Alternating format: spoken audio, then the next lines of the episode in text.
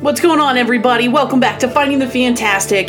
This is a podcast, a show, a movement, a thing that I'm putting out there to try to help people who feel broken and worthless and lost and are seeking not necessarily motivation, but like relatability and authenticity and hope. I think hope is a big one, and I hate cliches, but hope is a real thing. I'm not saying hope like cliche hope, there's hope in the horizon, but I actually do mean there's hope because let's face it, this world is incredibly hard to figure out and to live and to do, and it constantly beats people up left and right. It's like no matter how strong you think you are, you, every day something happens that crack, crack, crack, and like breaks you down, and you sit there and you think it's not going to get better, or not that it's not going to get better, but it, it's going to be a mundane bad. Like it's not that bad, so I will put up with it. So life's just hard, right? And you just kind of want to hope. And then you're kind of scared to have hope because it hurts, you know? And uh, I think the freaky thing about life is that if we don't let it break us fully, we can impact change. And I've been thinking about this, and I had a conversation with a friend about this. So I think there's a ton of amazing people out there who can change the world. And I know that sounds cliche, but I really do think it's possible. Kindness, mercy, love, taking care of people. But I think in order for you to truly understand how to connect with somebody who's broken, you have to have been broken yourself. That's my phone. You had to have had been broken yourself, right?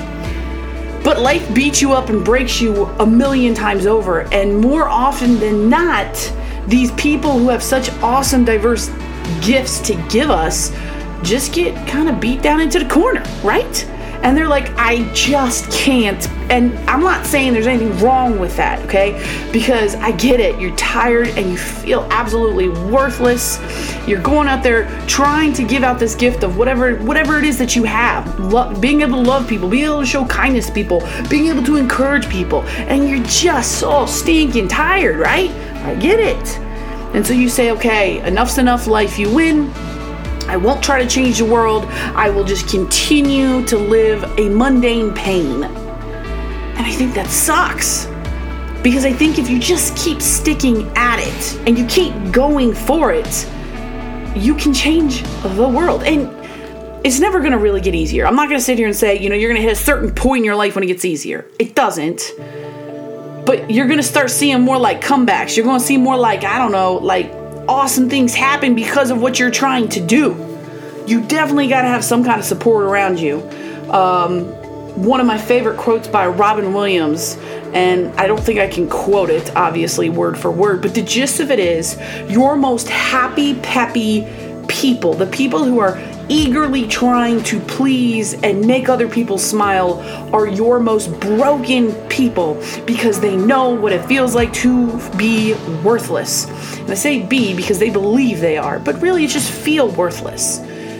And it sucks, right? And so you gotta have people around you who like get you and can uplift you. There's a lot of people who try to help people out by saying, encouraging words, encouraging words, insert encouraging words. But that's not what everybody needs. Everybody doesn't just need encouraging words. Like, I'm on a podcast about this topic at another time, but like, do you know that a 20 second hug can mentally change someone and help their mental health? So, like, when we go up there and we're like, oh, yeah, hey, what's up? Little side shoulder tap. I'm not saying you have the right to hold on to anybody for 20 seconds, but like, if it's a close friend, maybe try the 20 second hug. You never know if they need it, right? Because if we help these broken people get to where they need to be. They're going to change the world. The teachers are going to change the world. The doctors are going to change the world. The janitors, right? All the people, everybody can do this. Kindness, love, mercy. Like I said, all that stuff is within our grasp. But life keeps cracking us over the back, cracking us over the back, breaking our bones until we're like, I'm just so tired. And I get it. I get being tired and I get feeling worthless. But we gotta keep going. Somebody asked me the other day, they're like, yo, Colleen, what is what does it mean to win? I'm like, what?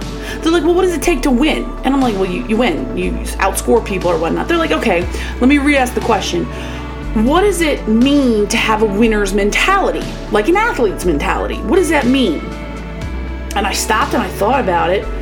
And I'm like, you know, I think what it means is no matter how hard it is, no matter how much you get beat down, no matter how many times somebody mentally abuses you, physically abuses you, uh, cheats on you, um, is mean to you, calls you a name, hurts you, steals from you, all those things, okay? No matter how many times it happens to you, you still get back up and you go for it. You still don't stop. That's how you have a winner's mentality. And I'm not saying, like I said, I'm not saying you don't have a right to be tired. You absolutely have a right to be tired. I am saying the world desperately needs you. You may not know it. In fact, I think 95% of the world doesn't know it. They don't understand why the world needs them. They need them because you have a gift to offer. There is somebody down the line that you are going to positively impact for good. And that person is waiting on you. That's what it is. That person is waiting on you for help. And you have to get up and keep going but you also have to find your support crew. And like I said, it can't just be someone who just throws out encouraging words because that it's kind of be like a it's gotta be like a puzzle. Like they've got to like they've got to fit where your gaps are. Because a lot of people have everybody's got like different gaps. You gotta find someone who fits your gaps, your needs, your moments, right? Anyways, think about it. I'm thinking about it on the regular. And uh, for those people who are tired right now and broken and you just don't know what to do, I'm gonna tell you right now go chill, maybe get some tea, some coffee. If you're an alone person, you need to be alone, go be alone. If you're the type of person like me who it's not good to be alone, but you know, with high anxiety, when we rely on other people, you still need to find other people.